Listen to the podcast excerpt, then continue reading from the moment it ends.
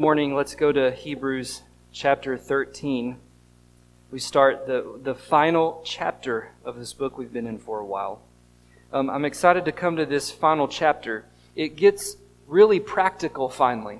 He takes all of that doctrine that we've looked at for the first 12 chapters, and you know a lot of it has been quite deep.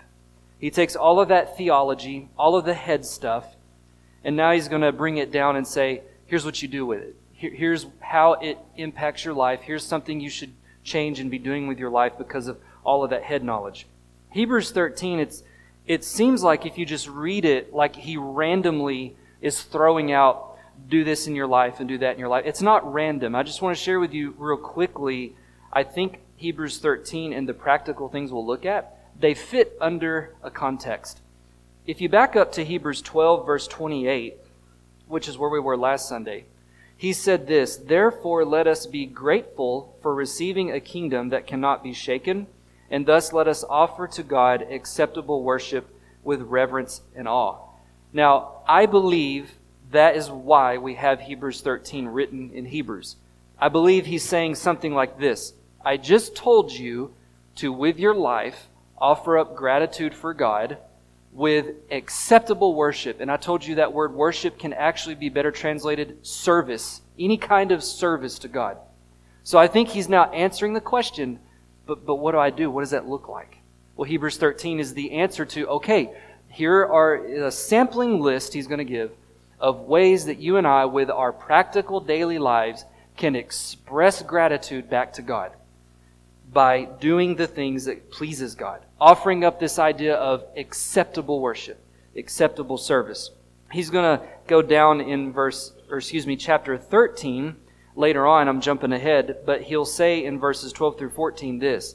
So Jesus also suffered outside the gate in order to sanctify the people through his own blood.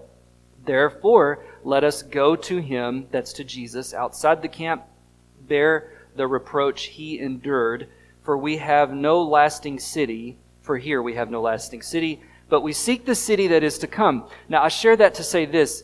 It's like, again, everything he's going to share in Hebrews 13 is pointing us to that section to say something like this as well. My daily life, your daily life as a Christian, is meant to be lived in service to God, showing gratitude for God by doing the things we're going to walk through. But then, on another sense, he's going to say, it's also how you show that your life is about service to Jesus. And one ways that we do that is we bear the shame that Christ bore. You know, he suffered and he died, and it was humiliating what he went through. And he's saying, Look, you may not die on a cross. You may not literally be nailed on a cross. I hope that you and I are not. But he says, in the same way, though, our lives are to be lived here as if we're, we're just passing through. We're not citizens here permanently. We're just passing through, waiting until we get to our eternal home in heaven. Then the question becomes okay, how do I then live in a way that honors Christ? If I say with my mouth, He's my Lord and Savior, how do I actually live a life that shows I want to honor Him with my actions? That'll be these things that we walk through this morning and next week. So that's where the, chapter 13 is going to go. It's really exploring these questions. How do we live a life of acceptable service to God? And how do we live for Jesus while we're still here in this earthly body, living this earthly life? It's really touching on what many call ethics. You may have heard of the word ethics. See, the Bible is more than just a book of teaching us doctrine and theology, the stuff that fills our minds. Sometimes we learn things that's in our head. We, we read the Bible and it teaches us stuff we need to know and believe. But sometimes we can forget that those ideas are meant for a purpose. They're meant to go from our head out through our hands and our feet, actions. Most of the New Testament letters, if you read the letters of Paul especially, you'll find they all have a similar format. Most of it, let's say three quarters of it, maybe as much as 90% of a New Testament letter, it's all like teaching and doctrine. Understand this, believe that. Then you get to the end and they'll say something like, Now therefore, go do this with what I just taught you. How you think in your head, your mind, how you think, what you believe, will largely determine how you live. You look at, I can't look inside your brain. You can't look inside mine. I don't mean the organ. I mean what you're thinking, what you believe. But what I can do and what you can do for me is look at the actions I take. The actions you and I take, you can sort of work backwards and say, because they're doing ABC, that leads me to understand that they probably believe XYZ. Thoughts lead to actions, belief leads to actions. That's the challenge for us is we can just sometimes read the Bible and get caught up in the knowing in our head. Rather, and we forget about, but the knowing is meant for us to be doing. We're to be doing something. That's Hebrews 13, then. We're going to get to the what do we do? Well, he's really just saying, here's how you live ethically as a Christian in this life. How do you know right from wrong, good from bad? How to live the right life before God. So I want you to think of these next sermons here to end out this book in Hebrews 13 with how do I carry out actions in my life now that please God? What should I do to show God that I'm grateful for the salvation He's given me and the kingdom He's promised that I'll inherit? How do we show that gratitude back to Him besides just simply saying thank you? Well, He calls us to do things that show gratitude. We can't pay Him back, right? Like, we, we just literally cannot pay God back for what He's done for us. That's not His point. But He says, nonetheless, you and I are called to show gratitude. Just with words, well, that's the start, but with deeds, with actions. So that's where all of this is to lead us to see what actions show that we have gratitude in our hearts for God. The first way that we live pleasing to God and show gratitude, he's going to say, and it's the point for our message today, it's really in how we treat the rest of the family of God, our fellow brothers and sisters in the Lord. God is concerned with how we deal with one another in the church, in his body of Christ. It's a big family. The Bible says that we have all been adopted to God's family through faith in Jesus Christ. Now that's our title then we're, we're going today is live a life of gratitude to God. And this will be kind of a mini series. Well, how do we do that? The first way he says is by showing love to the family of God. How do I prove to God I have gratitude for what he's done for me? I show love to the family of God. If you would join me in standing out of respect for reading of God's word. I just want to read these first three verses that the message comes from today. Hebrews 13, 1 through 3 begins with Let brotherly love continue. Do not neglect to show hospitality to strangers, for thereby some have entertained angels unawares. Remember those who are in prison, as though in prison with them, and those who are mistreated, since you also are in the body. Let's have a moment of prayer. God, I thank you that you have taught us many things in Hebrews, many of them deep and honestly some difficult to understand. But God, you're showing us through this wonderful letter that we are going to inherit. We, we have the promises now through Christ. We inherit an eternal kingdom that can never be shaken. You are a God who has loved us. You bring us into your family, adopting us through faith in Christ. But now, Lord, I ask that you help me convey in a way that I believe has been laid on my heart through this passage to focus our attention now on not just rejoicing in our heads with all the things that we've learned from Hebrews and all the things we know we have in Christ, but that we would then go do these things and live a life that shows our gratitude to you. In Jesus' name I pray. Amen. Thank you. you may be seated. Just three points this morning. I'm just going to look at these first three verses because that's a section on its own. When we go through Hebrews 13, you'll see they're kind of categorized. I'm going to lump them together. So the next one, for example, will be more on how do you show gratitude to God by, by being morally pure yourself. So today is about treating others. Next week is more about focusing on yourself and being morally pure, and it goes on from there. So then, again, here's the idea how do I show gratitude for the salvation God's given me and the kingdom I'm going to inherit? he begins with it starts with showing your love for the family of God. The first point here is it begins with love those in the congregation. I'm going to use the word congregation on purpose instead of like church. Congregation meaning the immediate family of God that you're a part of. You could think of it in terms of a local church body. So this is it begins with showing love to those in your immediate congregation, your immediate family of God in verse 1, it just simply says, Let brotherly love continue. In these three verses, in the Greek language it's written in, he actually gives three commands. They're in a command form, meaning you've got to do this. Not a suggestion, it's not just an idea, there are commands given. The three are to continue to do something. The second one is don't neglect from doing something. And the third one is remember to do something. So we're on the first one here. We need to first then continue to do something. And it's in verse 1 let brotherly love continue. So that's his point here. The word uh, continue means what it says. Don't stop doing something. Continue it on. Keep, keep it going. Don't let it cease to, to exist. Don't stop doing the thing he's going to call us to. What is he calling us to here for? What do we continue to do? The ESV I'm reading out of says brotherly love. Let brotherly love continue. Don't let it stop. You, you actually know this word, even though you say, Oh, I've never taken a Greek class. You do know this word. You've heard of Philadelphia, the city of brotherly love. That is this Greek word here. This word, it doesn't just literally mean brotherly love, like for a male in the family. It is the word used to describe love that you have for your immediate family, your brother and your sister, those closest to you. It literally meant your blood relatives, but the New Testament uses the word in a bigger sense to talk about your adopted family of God. So he's saying, here's the first thing we do to show gratitude to God. Don't stop showing love for who, first of all? Your immediate family in the Lord. That's why I'm saying your congregation, those immediately around you that are your brothers and sisters in Christ. Don't stop doing this. Persist in it, he would say.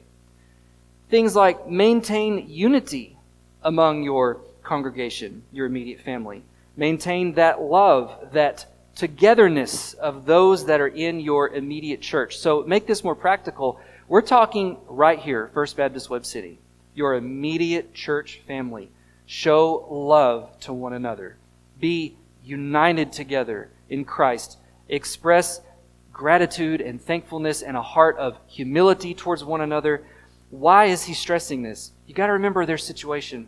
Many of them are under persecution. There's other parts we've read where he says many of them have been driven from their homes. They've had property seized. They have been thrown in prison, some of them, all because they're Christian. They're still in a hostile environment. The temptation, I imagine, would be for each of them to start sort of just getting in their own corners and caring about only themselves to preserve and protect themselves. I think he's trying to warn them don't do that. Remember, this, you're all in it together. I know it's hard out there. The pressure's on for Christians, especially in the day when he wrote this letter. But he would be saying, no, listen, don't just say, well, I'm just, they're going to care about them and I'll just care about me and then it's okay. He says, no, no, no. You care about them and they care about you. You care about one another. Love each other in the congregation, in the body. It basically, he's saying you need each other to get through this life. It's not an individual sport, it's a team sport. You need to do it together. Let me share with you Paul's ideas about this idea of um, brotherly love and sisterly love. He says in Romans 12:10, "Love one another with brotherly affection."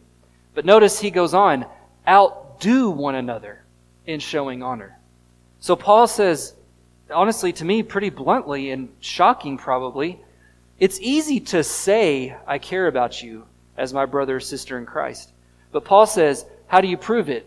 We'll seek to outdo each other in showing each other honor. I, I should almost, in a sense, show you more honor than I would show myself, is Paul's idea. Paul also says in 1 Thessalonians 4 9, Now concerning brotherly love, same, same idea, same word, you have no need for anyone to write to you, you could say, or teach you, for you yourselves have been taught by God to love one another. I throw that verse in here for this reason.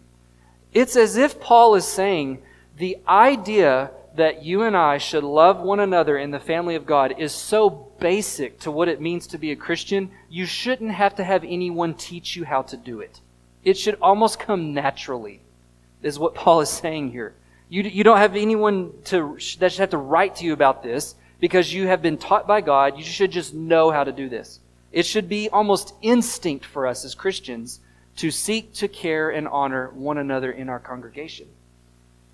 Peter also says in 1 Peter 1:22, having purified your souls by your obedience to the truth, again the same word here for a sincere brotherly love, love one another earnestly. I like how he says that. How am I to express my love for you as the family of God? With earnestness, passion, just strong sincerity that I really care about you. I want to see you grow in Christ. I want to see you be bettered in the Lord. And you do the same for me. We love with passion and earnestness our fellow family members of the Lord. But again, I want to stress where we're at in our first point.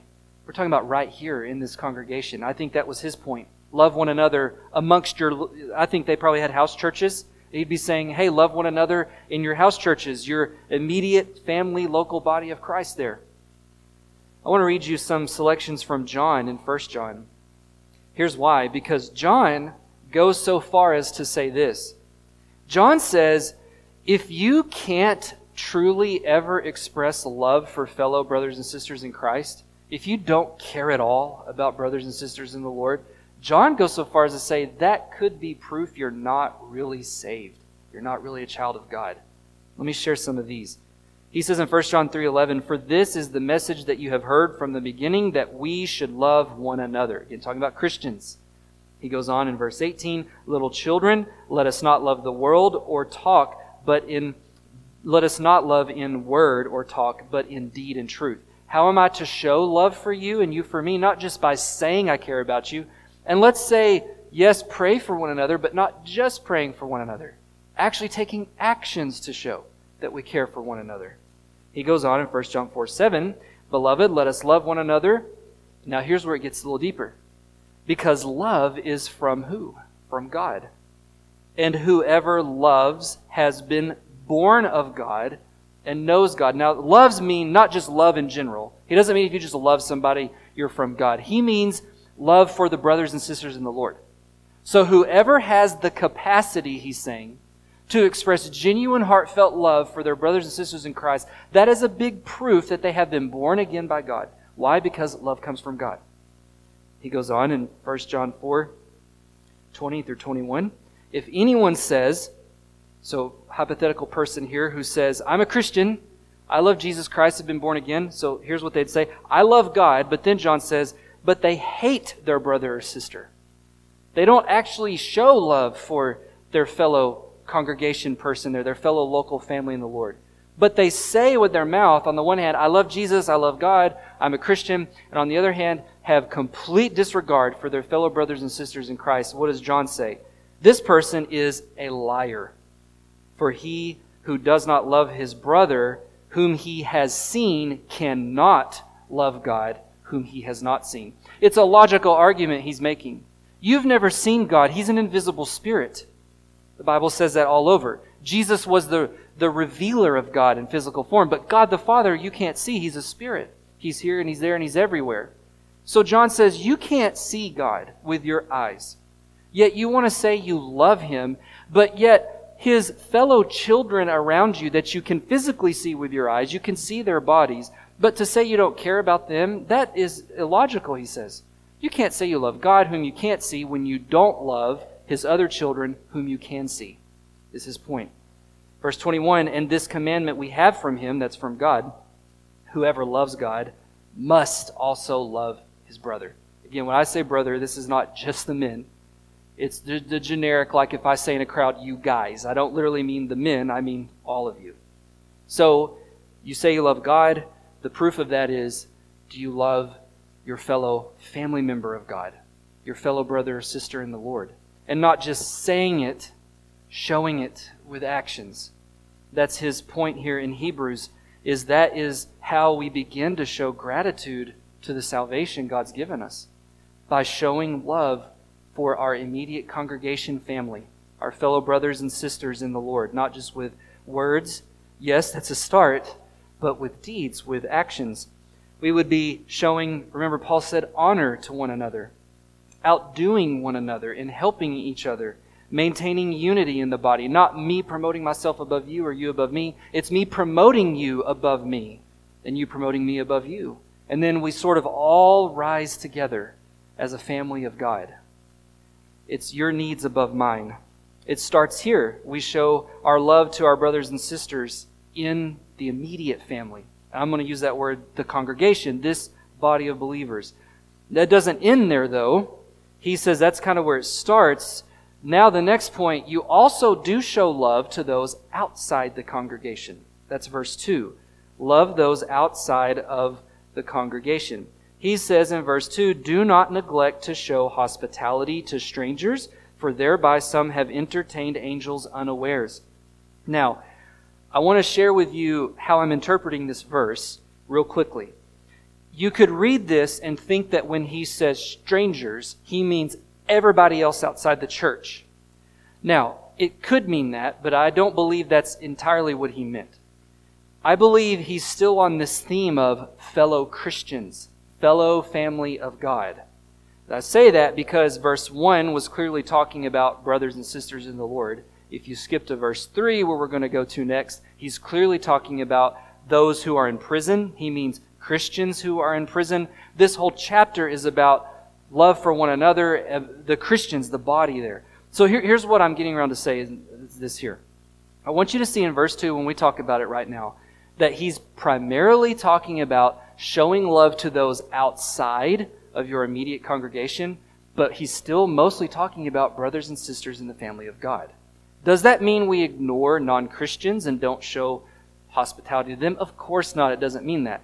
I'm just stressing, though, that right here, I think he's still on this theme of showing gratitude to God by starting with those right here in my immediate congregation, and then other Christians, other brothers and sisters who are part of the extended family of God. They're not really right here in my immediate congregation. I don't even know them personally.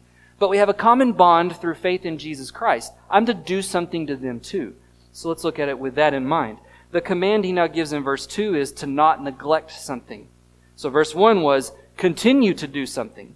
Verse 2 is, don't forget to keep doing something. Well, what are we supposed to not neglect to do? He says to show hospitality to strangers. Now, this phrase, show hospitality to strangers, is a little play on words.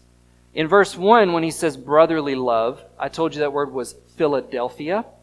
Well, here in verse 2, when it says hospitality to strangers, it's actually just one word, and it begins with that same P H I L O, philo. So you have Philadelphia, love to the family. Here it's philo, but another word, I won't even try to say it. It's love for those outside the family, those outside your immediate family. So don't just focus on love for those right here in your midst. Help showing, focusing love on those outside of the immediate family as well. We're to not neglect to do that. The hospitality to strangers is this idea that you don't know this person, hence they're a stranger. You don't know them. You don't know them personally. You haven't dealt with them.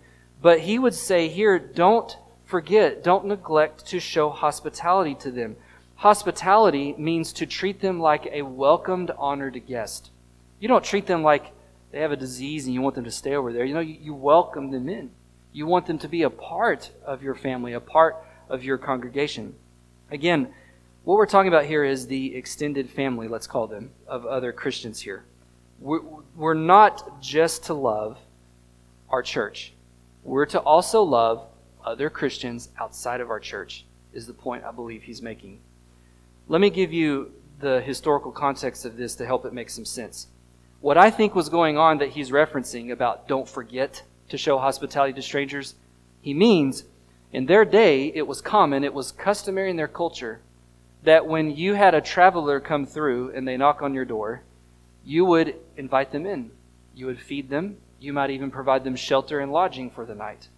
Well, it was commonly known through other outside of the Bible writings for their century that Christians were especially known for doing that with their fellow Christians, even whom they didn't know personally. So, for example, here in Hebrews, what was going on, whatever city that they're in, there would be another Christian from another country traveling through on business, let's say, and he has heard that there's a house church in your home. He goes, he knocks on the door. Oftentimes, they'd even have a letter from their other church in the other country that was sort of like a letter of reference from the pastor or the elders saying, Brother so and so here is truly a brother in the Lord. Sister so and so is really a sister in the Lord. They are one of you. You've never met them personally. You don't know them, but the letter of reference showed they're, they're one of your family members in Christ, though. Receive them with hospitality. So then you welcome them in your home, you provide the food for them, the lodging. Here's why all of that happened. It was known in their day, uh, let's call it hotels. They called it inns, I N N, but let's say a hotel. Hotels for their days were not nice. They were known to be where the criminals stayed They were known to be uh, houses of a lot of debauchery. I found one historical writer from this century where Hebrews would have been written who said that someone who was an innkeeper, you know, a hotel manager, they were on the same level as considered to be running a brothel. That is how they viewed inns and hotels back then. They were not pleasant places to be. So, with that in mind, now you're a Christian and you're in an environment where they're not friendly to you just because you're a Christian and you need a place to stay on travel. You're going to look for other Christians to let you stay with them, not an inn or a hotel where, like this gentleman said here from long ago, they were not nice places. In fact, they could have probably even been persecuted if they were discovered to be a Christian. So it was customary practice for you to go find lodging in a fellow believer's home that you'd never met personally.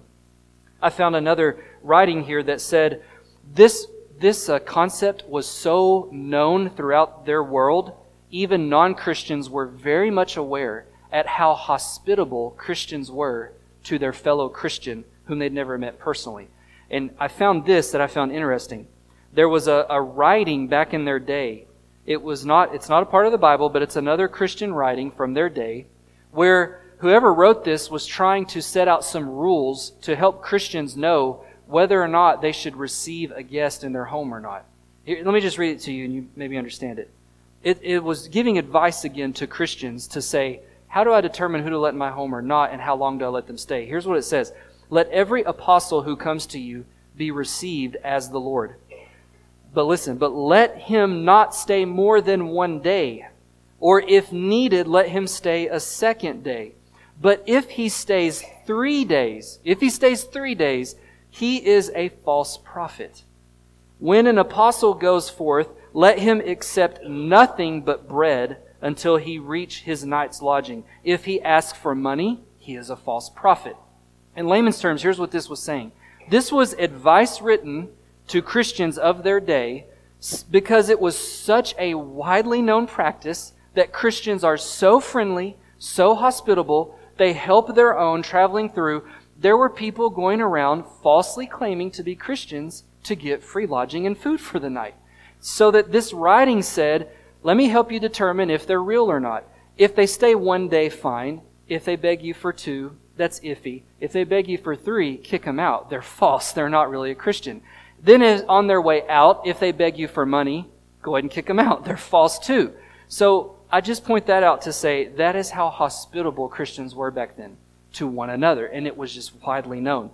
Well, now a danger, though, has set in for them that I think he's warning them of. Notice he says, do not neglect. Don't stop showing hospitality. Which means these Christians were in danger of not showing that same level of hospitality. Why is that? Remember, they're under persecution.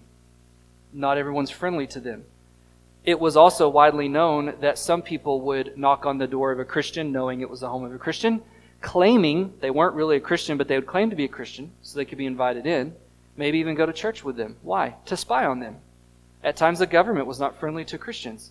This still happens in places around the world today. Government spies on the churches they'll find. They want to see what's being taught in there. Is it anti government? What's going on? They had a similar thing going on. Well, then these Christians start to get a little fearful and say, maybe we should stop letting guests in our home because we don't really know where they're from. They say they're a Christian, but we don't really know that. What if they're a government spy? What if they're just someone out to persecute us and steal our stuff? We don't know. So they had probably stopped doing as much of that. And here he comes and reminds them don't stop showing that same level of hospitality. Keep doing it. Even though it's risky, keep showing your love to those outside of your immediate church. Why? He says, well, some have entertained angels unawares. You never know who you're inviting in your home, you never know who you're turning away. I believe he's referring back to Genesis 18 and Genesis 19. In Genesis 18, Abraham saw three men approaching. And when you read the story, it's very clear they were not just men. Two were considered angels, and one is considered a, a pre Jesus sort of episode of the Son of God appearing in human form. Abraham invited them, fed them a meal, gave them water. Genesis 19, you have Lot, Abraham's nephew.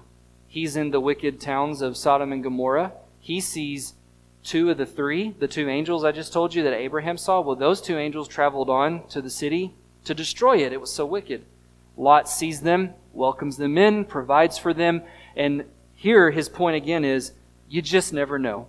Lot had no idea right off the bat he was entertaining angels. Abraham immediately probably didn't fully understand who he was entertaining. But they did. It was the right thing to do. And now he doesn't say entertain strangers because you never know it might be an angel. I don't think he's saying that. He's just making this point to say be sure to show hospitality and love to those outside your immediate congregation. You never know who they really are. You never know why God has brought them into your area. You just never know. So just show hospitality, show the love and the kindness. Jesus said in Matthew 25 35 that on the day of judgment, there will be those that God basically says, You showed kindness to my brothers and sisters, and they're going to say, How did we show kindness?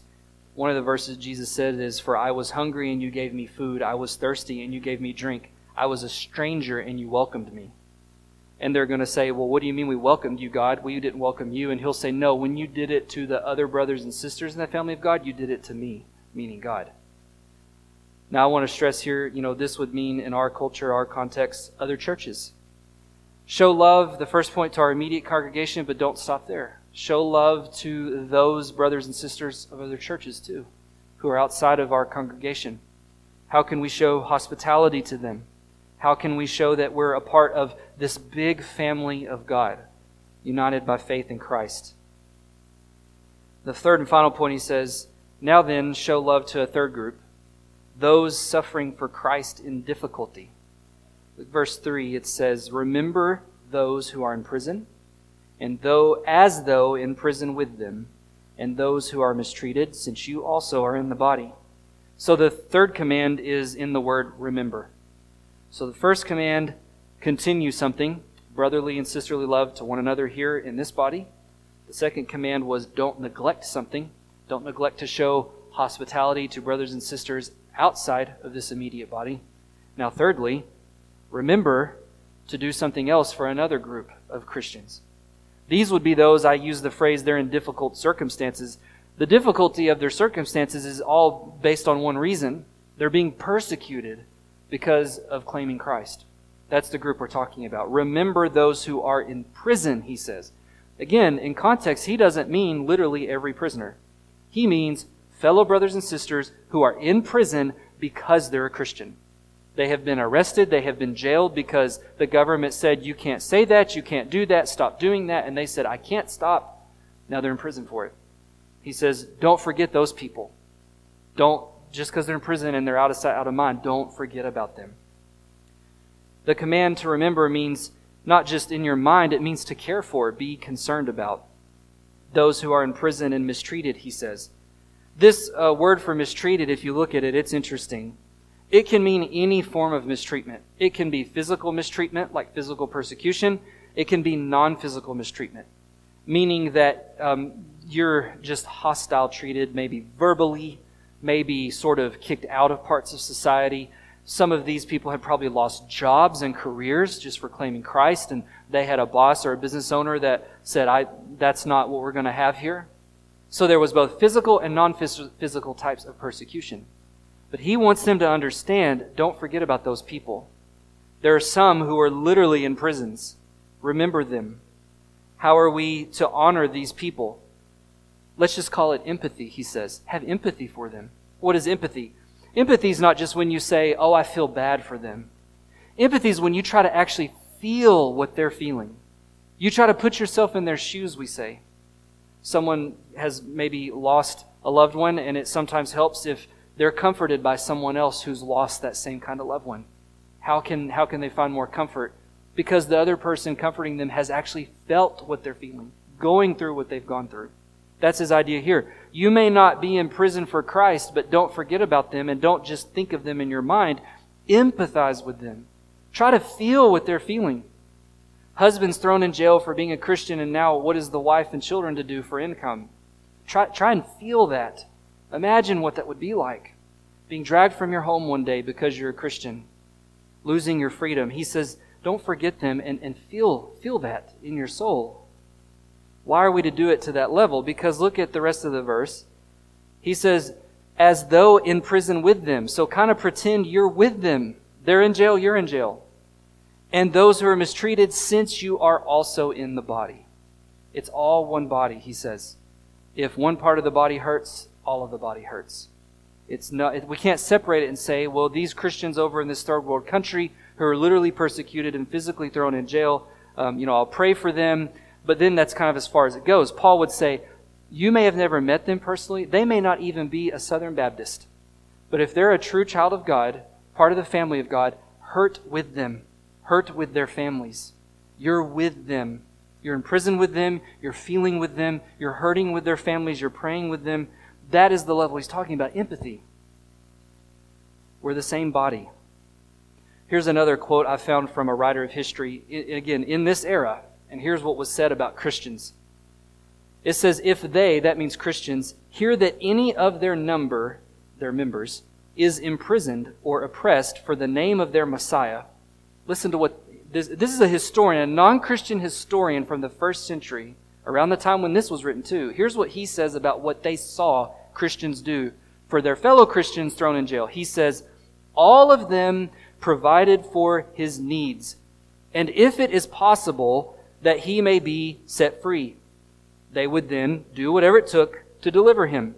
If there is among them a man that is poor or needy, and they have not an abundance of necessities, they were quick to for they would fast two or three days to make sure they had the supplies they needed with necessary food.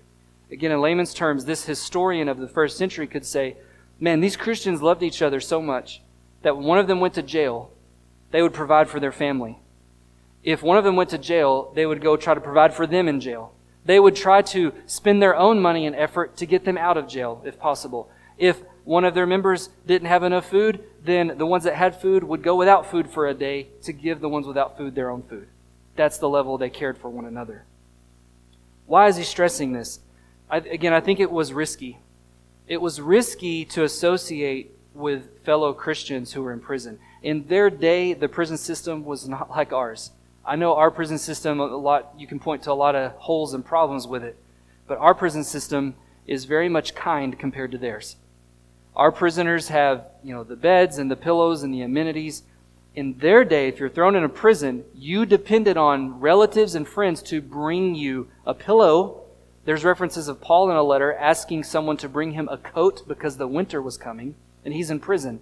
So even prisoners weren't given the basic needs. They had to hope that someone was going to show kindness to them and bring it to them as a visitor. It was risky, though, because if this Christian was thrown in jail because of something they did as a Christian, and you go publicly visit them and meet a need, what are you saying to everyone else now publicly? Oh, I'm one of them too. Well, there's a risk now. Are you going to be thrown in jail too, just like they are? The challenge was he was encouraging them don't forget them, don't be scared, show love to them too. Show honor to those in very difficult circumstances for Christ. You have another quote from Jesus in Matthew 25 36. Again, it's the same scene I quoted to you earlier. It says, I was naked. This is God talking. I was naked and you clothed me. I was sick and you visited me. I was in prison and you came to me. That's what God will say on final judgment day to Christians when he says, You showed love to me by showing love to other brothers and sisters, those who were in prison too. Hebrews 10:34 they had already been commended for doing good. He said they had compassion on those in prison. They joyfully accepted the plundering of their property since you knew that you yourselves had a better possession and an abiding one. So they've already done it. He's just encouraging them don't stop, keep doing it. 1 Corinthians 12:26 says, "If one member suffers, all suffer together. If one member is honored, all rejoice together." When you're going through something and it's painful and it hurts, let's say you were thrown in jail or you suffered something for being a Christian, my job and the other people's jobs in this family is to suffer with you. When you're rejoicing because of something great going on in your life and God's moved in a mighty way in your life, then I'm to rejoice along with you that God is doing that. We mourn together and we rejoice together, is Paul's point. It's one body. It's not hate that for you, wish you well, but that's as far as I'm going to go with you in that. No, he says have empathy. Go along with them in that. The final verse I'll share is in Romans 12:15. He says, "Rejoice with those who rejoice, weep with those who weep." Meaning in the body, the family of God. How do we show gratitude to God? Again, simple three points he gave. Let that brotherly love continue. Focus on the love right here, but don't stop here. The love outside of here to our fellow Christians that we've never even met. And then remember those who are suffering some reason for Jesus. I just want to leave you a thought about this. This weighed heavy on me studying this this week because I took it personal. I, I at times pray for Christians that I know around the world are in jail, but if I'm honest with you, I've never sat down and studied that. I found a ministry out there called Voice of the Martyrs. I would, I would encourage it to you to look them up. That is all they do is track around the world persecuted Christians. You can find their data, you can find their prayer requests, you can even donate money and they'll get it to their families. There are ways to do what he is saying we must do in our day. It may look different than how they did it. All it takes is us being intentional to do it. And remember those who are hurting around the world for claiming the name of Christ. I want to close with just saying again, like I always do, all of this only matters if you are a true child of God, a true believer in Jesus through faith in Him, forgiven of your sins. I pray that you are. If you are, You've been saved, you're forgiven through your faith in Christ. You know, He's died for your sins, He rose again. If that's true, then now what He is saying to us, now go live that. Go show your gratitude to God for the salvation He's given you. How? By doing this stuff, actually taking action. And it starts with showing that love to the family of God. My ask of you as I pray is, again, just ask God to search your own heart. What are those areas maybe you have not been focused on the one another's, each other?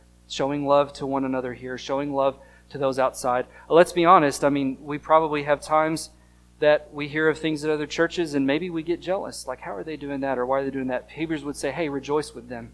If another church has something great going on, rejoice that that's impacting the kingdom. If another church is hurting, hurt with them. Have we ignored those maybe here around the world suffering for some reason for Christ? Let's pray. Lord, thank you for that salvation you've given us freely offered by your grace. If we would only call out in repentance and faith, we're forgiven and saved forevermore. Now, God, I would ask that you start within us, stir our hearts to not just believe these things, but to take action and live these things out in our daily lives. And as the challenge before us from Hebrews is, would we leave here today, Lord, with a greater passion to fervently and earnestly show love to one another right here and outside of this church to other Christians and to those who are hurting around the world for being a Christian. In Jesus' name I pray. Amen.